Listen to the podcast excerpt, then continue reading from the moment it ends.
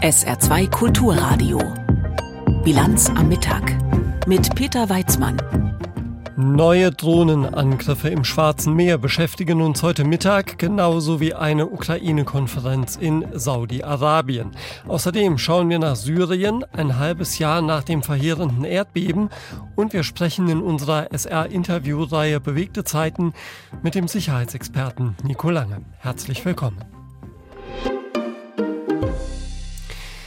Der Angriff auf das russische Marineschiff gestern war ein schwerer Schlag für die Schwarzmeerflotte.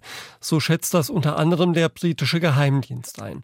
Das Landungsschiff sei das größte russische Marineschiff, das seit dem Untergang des Kreuzers Moskwa im April letzten Jahres schwer beschädigt oder zerstört worden sei.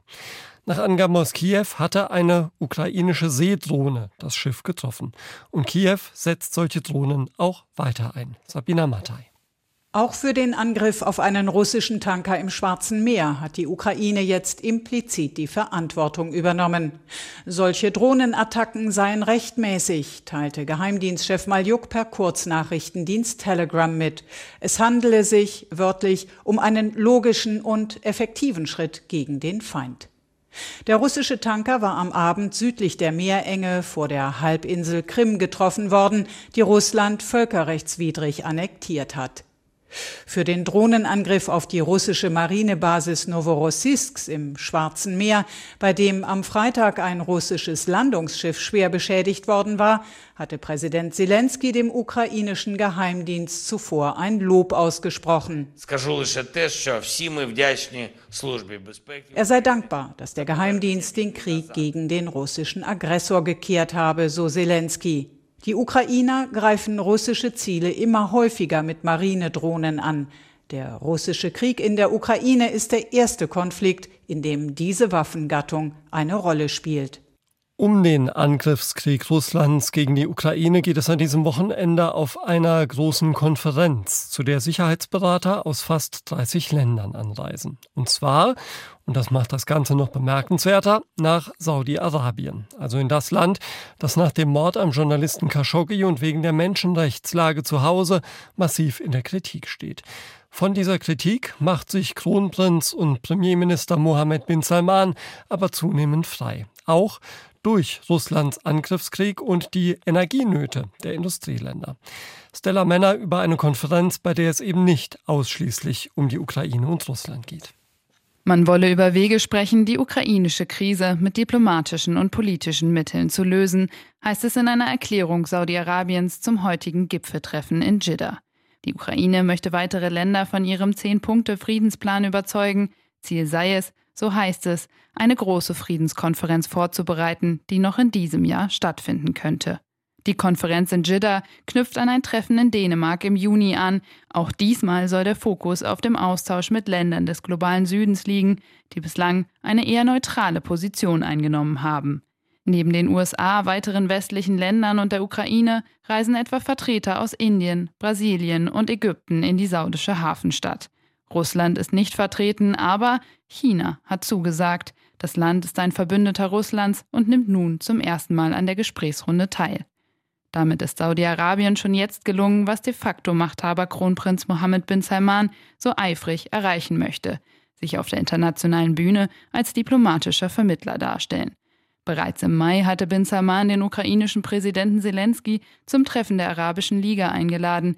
Die Botschaft aus Saudi-Arabien ist klar: Wir sind eine Weltmacht, die auf der politischen Bühne ernst genommen werden sollte. Große Erfolge werden an diesem Wochenende trotzdem nicht erwartet.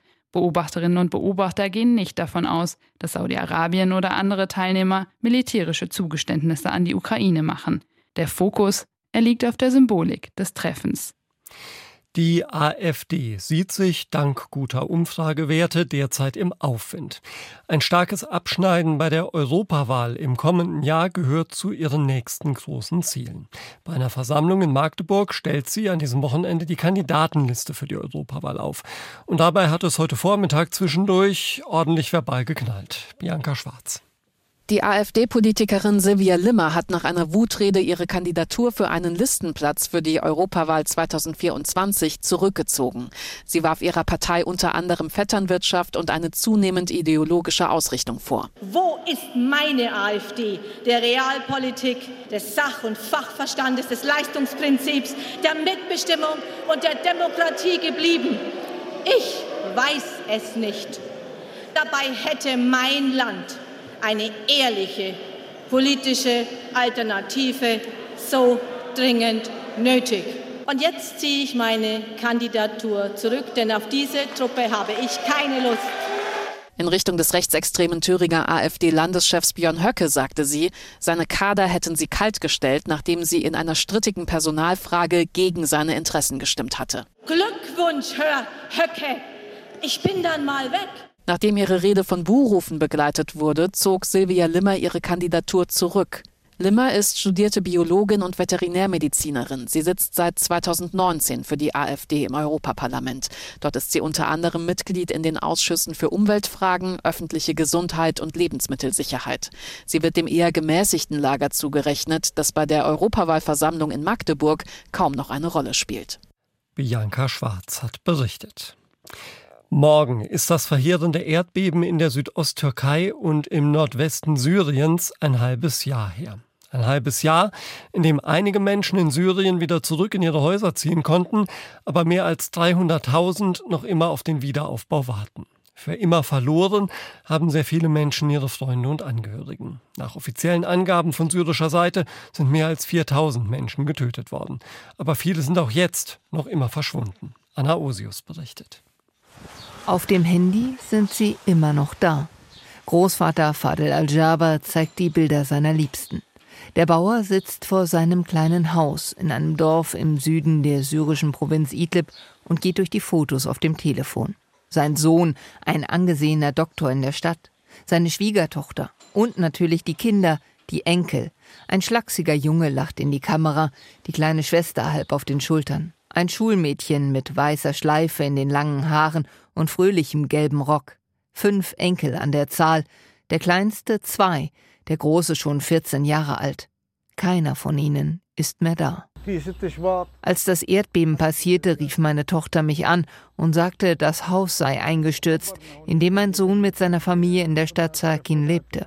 Wir fuhren hin, zwei, zweieinhalb Stunden später waren wir da und fanden das fünfstöckige Gebäude komplett zusammengebrochen.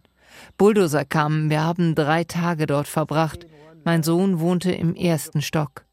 Am dritten Tag, als die Sonne gerade aufging, haben wir seine Leiche gefunden und ihn begraben.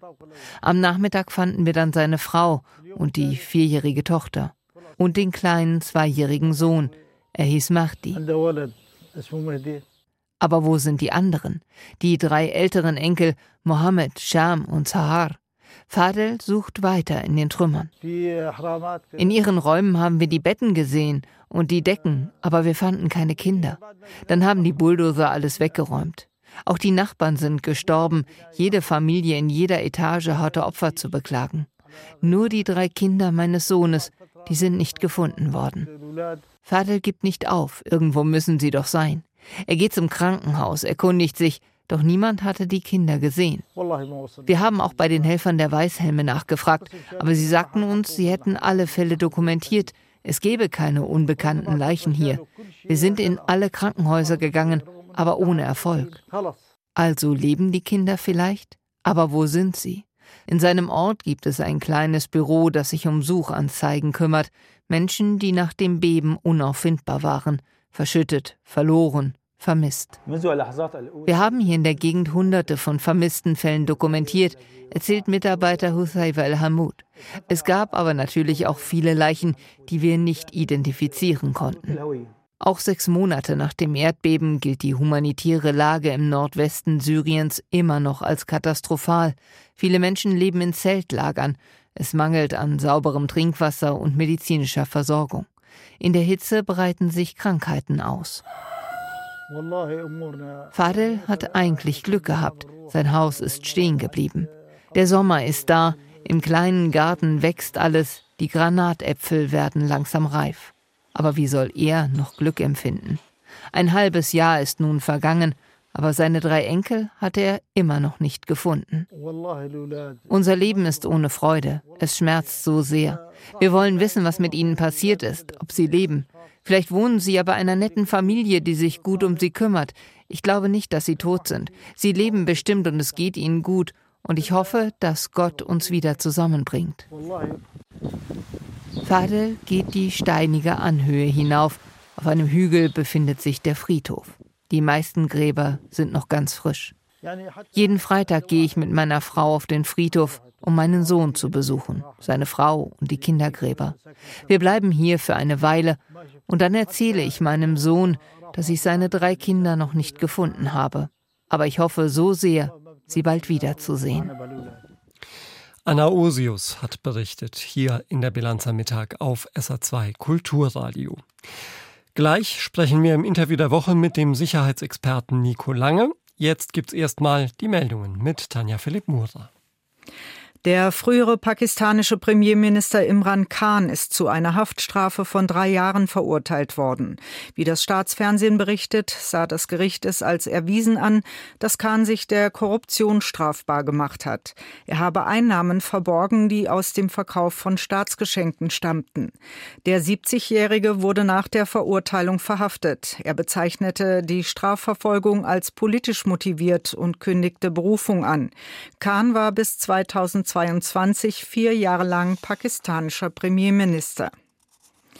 Der Deutsche Caritasverband warnt vor einer Spaltung der Gesellschaft. Präsidentin Welskop-Deffer sagte den Zeitungen der Funke Mediengruppe, die unteren Einkommensgruppen würden von der allgemeinen Entwicklung abgehängt.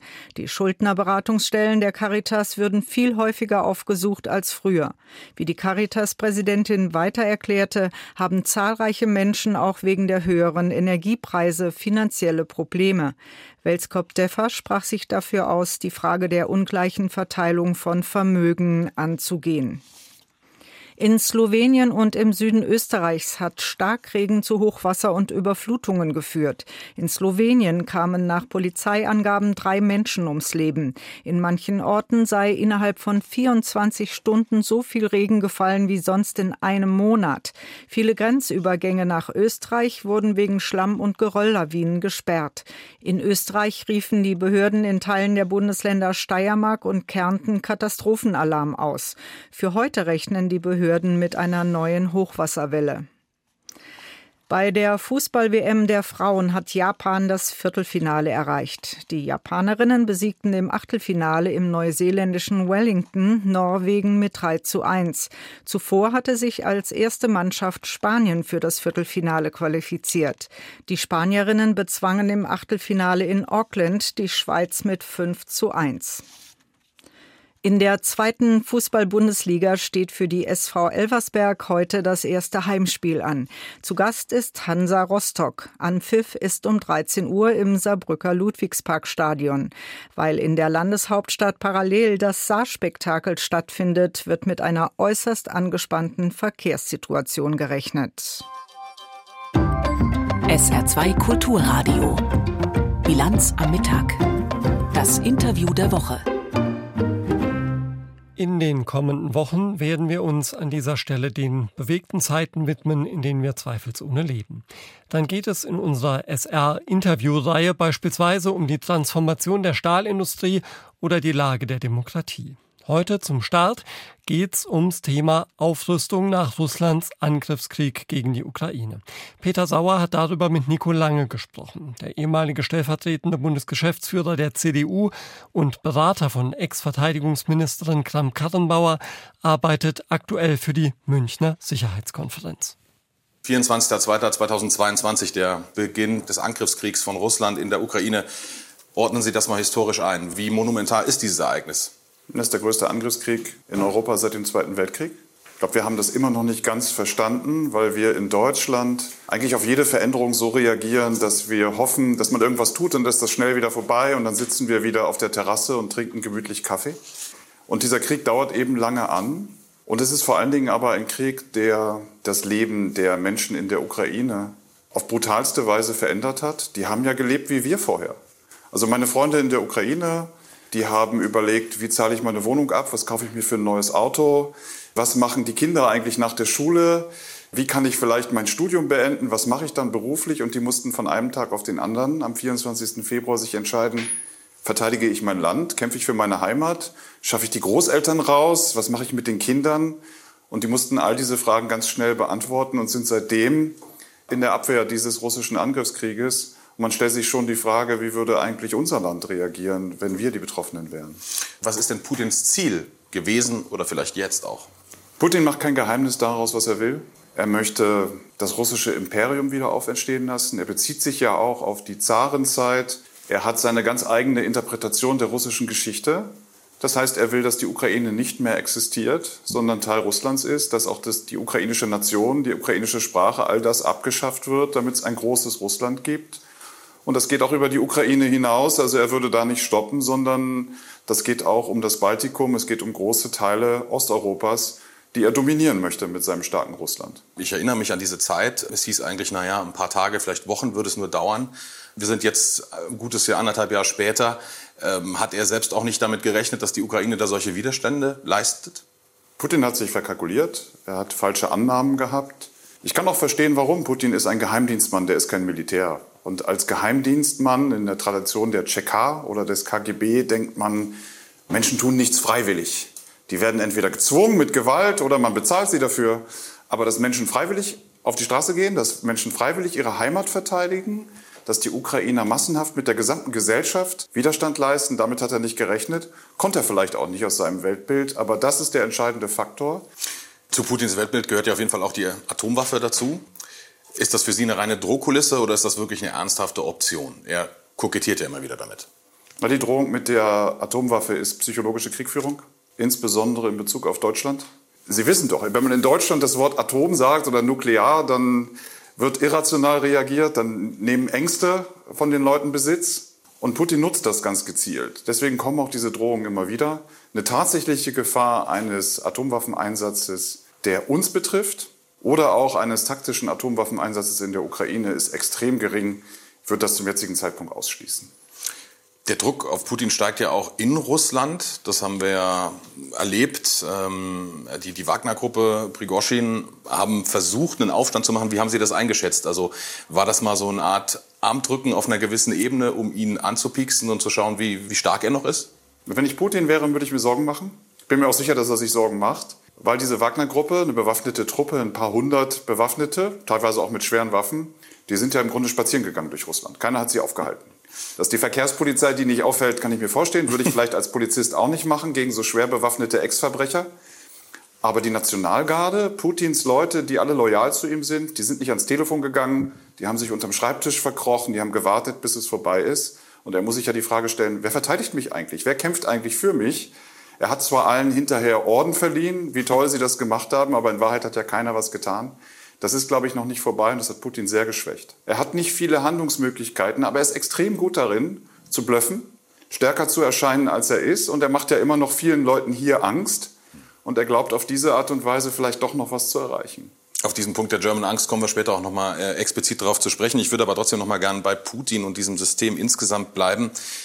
Es stand ja jetzt auf der Kippe, ähm, als diese Wagner-Gruppe ähm, auf dem Vormarsch nach Moskau war. Und dann hat man irgendwann sich auch mal die Frage gestellt, ja, was käme denn nach Putin? Was könnte uns da blühen? Womöglich was Schlimmeres noch als Putin, auch wenn man sich das im Moment vielleicht schwer vorstellen kann? Schlimmer als Putin kann es nicht werden. Wir sollten uns auch nicht so viel Gedanken machen, was aus Russland wird und was aus Putin wird. Ich finde es absurd, dass der einen Krieg beginnt, für viele hunderttausend Tote verantwortlich ist. Und wir machen uns Gedanken, oh, wenn die Ukraine zu doll gewinnt, was wird dann aus Putin und wie kann der sein Gesicht wahren? Das Gesicht hat er verloren, begeht Kriegsverbrechen jeden Tag. Und wir müssen uns die Frage stellen, wie schaffen wir eigentlich Sicherheit in Europa? Was wird aus der Ukraine? Wie können wir die Ukraine stützen? Und dann auch hat Russland eine bessere Chance, wenn Russland diesen Krieg gewinnt. Dann hat Russland, glaube ich, keine positive Chance auf eine gute Entwicklung. Wenn Russland diesen Krieg verliert, dann gibt es, glaube ich, wirklich die Chance, dass es ein besseres Russland geben könnte. Wir Deutsche wissen das, glaube ich, am besten. Aber wenn Sie jetzt sagen, es gibt eine Chance, dass es besser wird, wie könnte denn ein, eine Lösung aussehen? Also die Grenzen vor der Annexion der Krim oder was sehen Sie da? Die Ukrainerinnen und die Ukrainer, die wollen ihr Land wieder kontrollieren. Und die Grenzen, die auch wir anerkannt haben, sind die völkerrechtlichen Grenzen von neunzehnhunderteinundneunzig. Und dahin muss die Ukraine zurückkommen. Da haben wir auch ein Interesse dran. Wenn Russland gewaltsam diese Grenzen verändern kann, macht das Schule überall auf der Welt. Das schafft eine unsichere Welt. Das bringt großes Durcheinander und Chaos, wenn man das zulässt.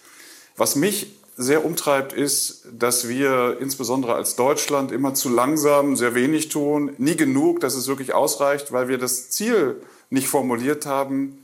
Die Bundesregierung hat bis heute nicht geklärt, warum sie eigentlich der Ukraine hilft. Was will sie eigentlich damit erreichen? Und ich glaube, das müssen wir jetzt dringend mal klären. Es erinnert mich so ein bisschen, also ich habe das selbst nicht erlebt, aber so an die Erzählung des Kalten Krieges so ein bisschen. Wie würden Sie das einschätzen? Sind wir im Moment auf dem Weg in eine ähnliche Situation oder ist die Situation womöglich sogar noch viel komplizierter? Damals war es ja, ich sag mal, zwei Pole, U S A, Sowjetunion. Jetzt gibt's ja da aber noch eine relativ mächtige, einen mächtigen Staat mit China, der sich das Ganze ja auch alles ganz genau anschaut, was da abläuft. Sie haben es ja auch angesprochen, wenn das Schule macht beispielsweise. Wie würden Sie das historisch einschätzen? Wir reden manchmal so davon, als wäre Kalter Krieg was Schlimmes. Kalter Krieg ist besser als heißer Krieg. Das stimmt. Und wir haben in Deutschland während des Kalten Krieges das Wirtschaftswunder erlebt. Die Bundesrepublik Deutschland hat sich entwickelt von einem zerstörten Nachkriegsland zu einem führenden Land in Europa und auf der Welt. Wir haben, glaube ich, auch einiges gelernt während des Kalten Krieges, an das wir uns jetzt erinnern müssen.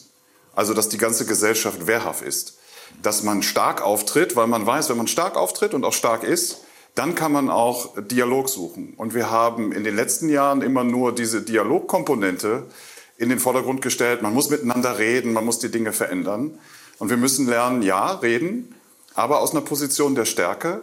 Zur Zeit der Ostpolitik von Willy Brandt hat die Bundesrepublik Deutschland mehr als drei Prozent ihres Bruttoinlandsprodukts für Sicherheit und Verteidigung ausgegeben. Jetzt ist es ja nicht mal die zwei, ne? Ja. Also wenn wir die Dinge wieder zusammenbringen, dann ist vielleicht Kalter Krieg gar nicht die schlimmste Perspektive.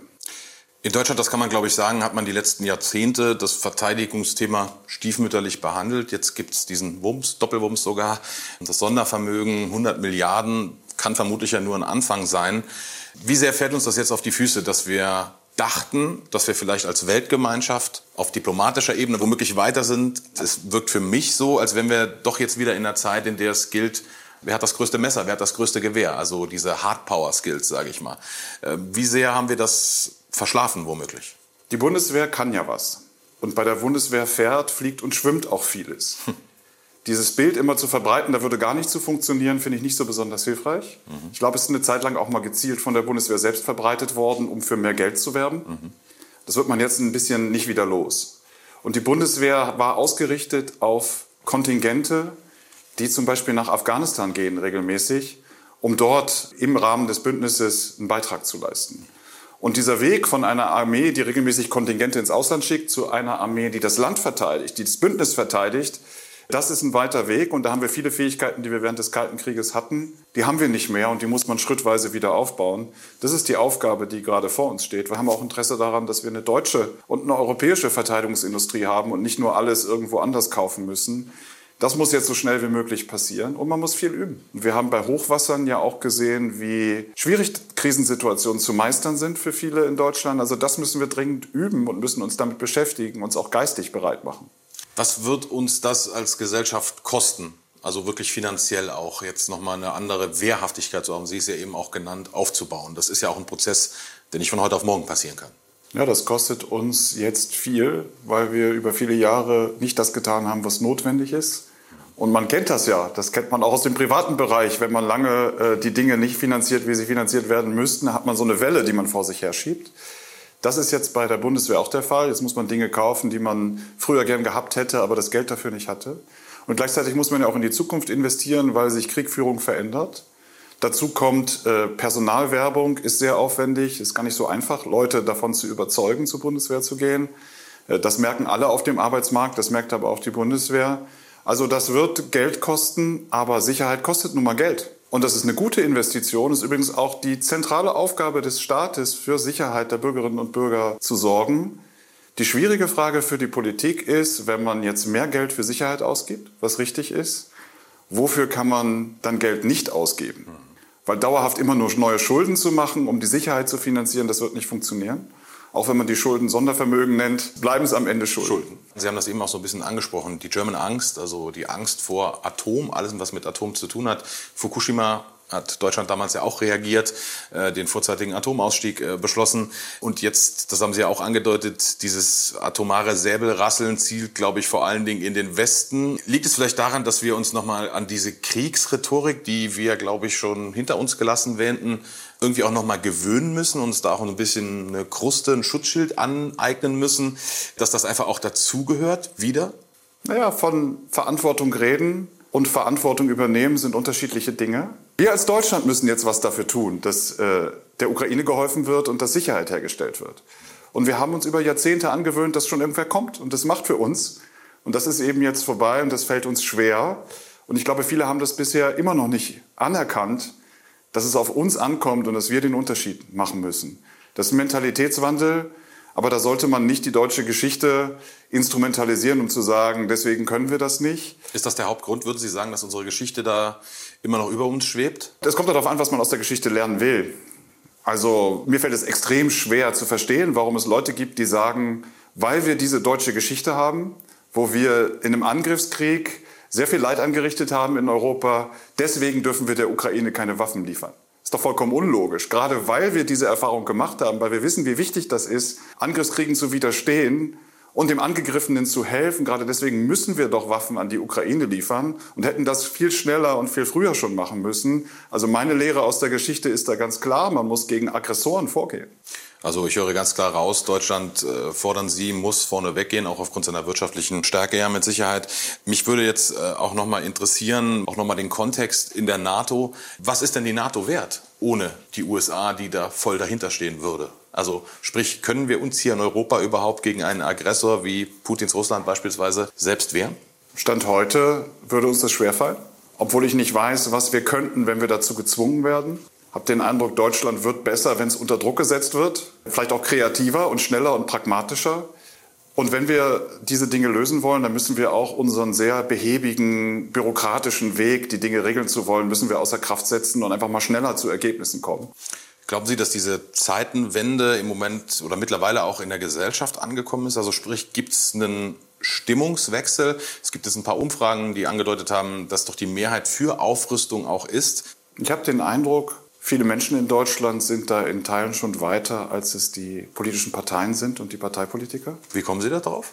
Ja, wir sind mit Zeitenwende on Tour im ganzen Land unterwegs, diskutieren viel mit den Menschen überall in unterschiedlichen Regionen. Und die Menschen wollen wie Erwachsene behandelt werden. Sie wollen nicht gesagt bekommen, oh, das kostet alles nichts und das wird alles ganz einfach. Mhm. Sondern sie sagen, wir wissen, dass das Belastungen sind, wir wissen, dass uns das was kostet. Aber zeigt uns doch auf, was der Weg ist und wie wir das gemeinsam schaffen, wie lange das dauert und was wir tun müssen. Die Menschen vermissen diese klaren Orientierungen. Da muss man jetzt aus dieser Zeitenwende was machen. Die Menschen im Land sind dazu bereit. Ich glaube, die Naivität in Bezug auf Russland und die Naivität in Bezug auf Sicherheit, die ist weg. Ein Aspekt ist ja mit Sicherheit auch die Bundeswehr. Es wurde ja zweitausendelf ähm, die Wehrpflicht ausgesetzt offiziell. Ähm, Wie stehen Sie dazu? Sollte die Wehrpflicht wieder eingeführt werden vor dem Hintergrund der Geschehnisse der letzten anderthalb Jahre? Verteidigung ist auf jeden Fall eine Aufgabe nicht nur für den Verteidigungsminister und die Bundeswehr, sondern für das gesamte Kabinett, für die ganze Regierung, auch für die gesamte Gesellschaft. Da geht es um Zusammenarbeit mit Behörden und Verwaltungen. Da geht es aber auch um die Frage, wer hat eigentlich eine militärische Grundausbildung? Wer hat eine medizinische Grundausbildung? All diese Dinge, das sieht man ja in der Ukraine, das sind extrem wichtig. Und ich habe Zweifel daran, ob wir das allein auf der Basis von Freiwilligkeit in unseren Gesellschaften hinbekommen. Die Wehrpflicht, so wie sie war, wird man nicht wieder einführen können, muss man aber auch nicht. Aber warum sollen wir nicht in der Lage sein, eine smarte Dienstpflicht einzuführen, wo man sich aussuchen kann, wo man seinen Dienst für die Gesellschaft leistet? Und eine Option ist die Bundeswehr und dass man zum Beispiel, wenn man Dienst leistet für das Land, das angerechnet bekommen kann auf den Numerus Clausus für die Universitätszulassung oder dass man andere Vergünstigungen bekommt, damit der Dienst in der Gesellschaft anerkannt wird. So ein Modell könnte ich mir vorstellen. Das wird immer wieder diskutiert. Ich finde, wir müssen diese Diskussion mit Dienstpflicht erst mal zu einem Ende bekommen und mal einen Beschluss fassen. Ich habe den Eindruck, es gibt eine große Offenheit. Und es gibt ja auch viele, die wollen gerne dem Land was zurückgeben und wollen gerne für die Gemeinschaft einen Dienst leisten. Das kann man doch aufnehmen mit so einer Dienstpflicht. Peter Sauer hat mit Nico Lange gesprochen. Der ehemalige Berater von Ex-Verteidigungsministerin Kramp-Karrenbauer arbeitet aktuell für die Münchner Sicherheitskonferenz. Ja, und alle Interviews aus unserer S R-Reihe Bewegte Zeiten finden Sie schon jetzt auf s r punkt d e, auch als halbstündige Videos. Schauen wir noch auf das Wetter im Saarland. Der Himmel zieht sich heute nach und nach zu. Es bilden sich erste Schauer, die werden im Laufe des Tages häufiger. Dazu werden achtzehn bis zweiundzwanzig Grad erreicht. In der Nacht regnet es immer wieder, teils mit Blitz und Donner. Die Luft kühlt sich auf dreizehn bis zehn Grad ab. Morgen am Sonntag viele Wolken, immer wieder Regen. Am Nachmittag und Abend in kurzen Regenpausen auch etwas Sonne. Windig, vierzehn bis achtzehn Grad. Das war sie, die Bilanz mit Peter Weizmann. Haben Sie ein schönes Wochenende. Tschüss.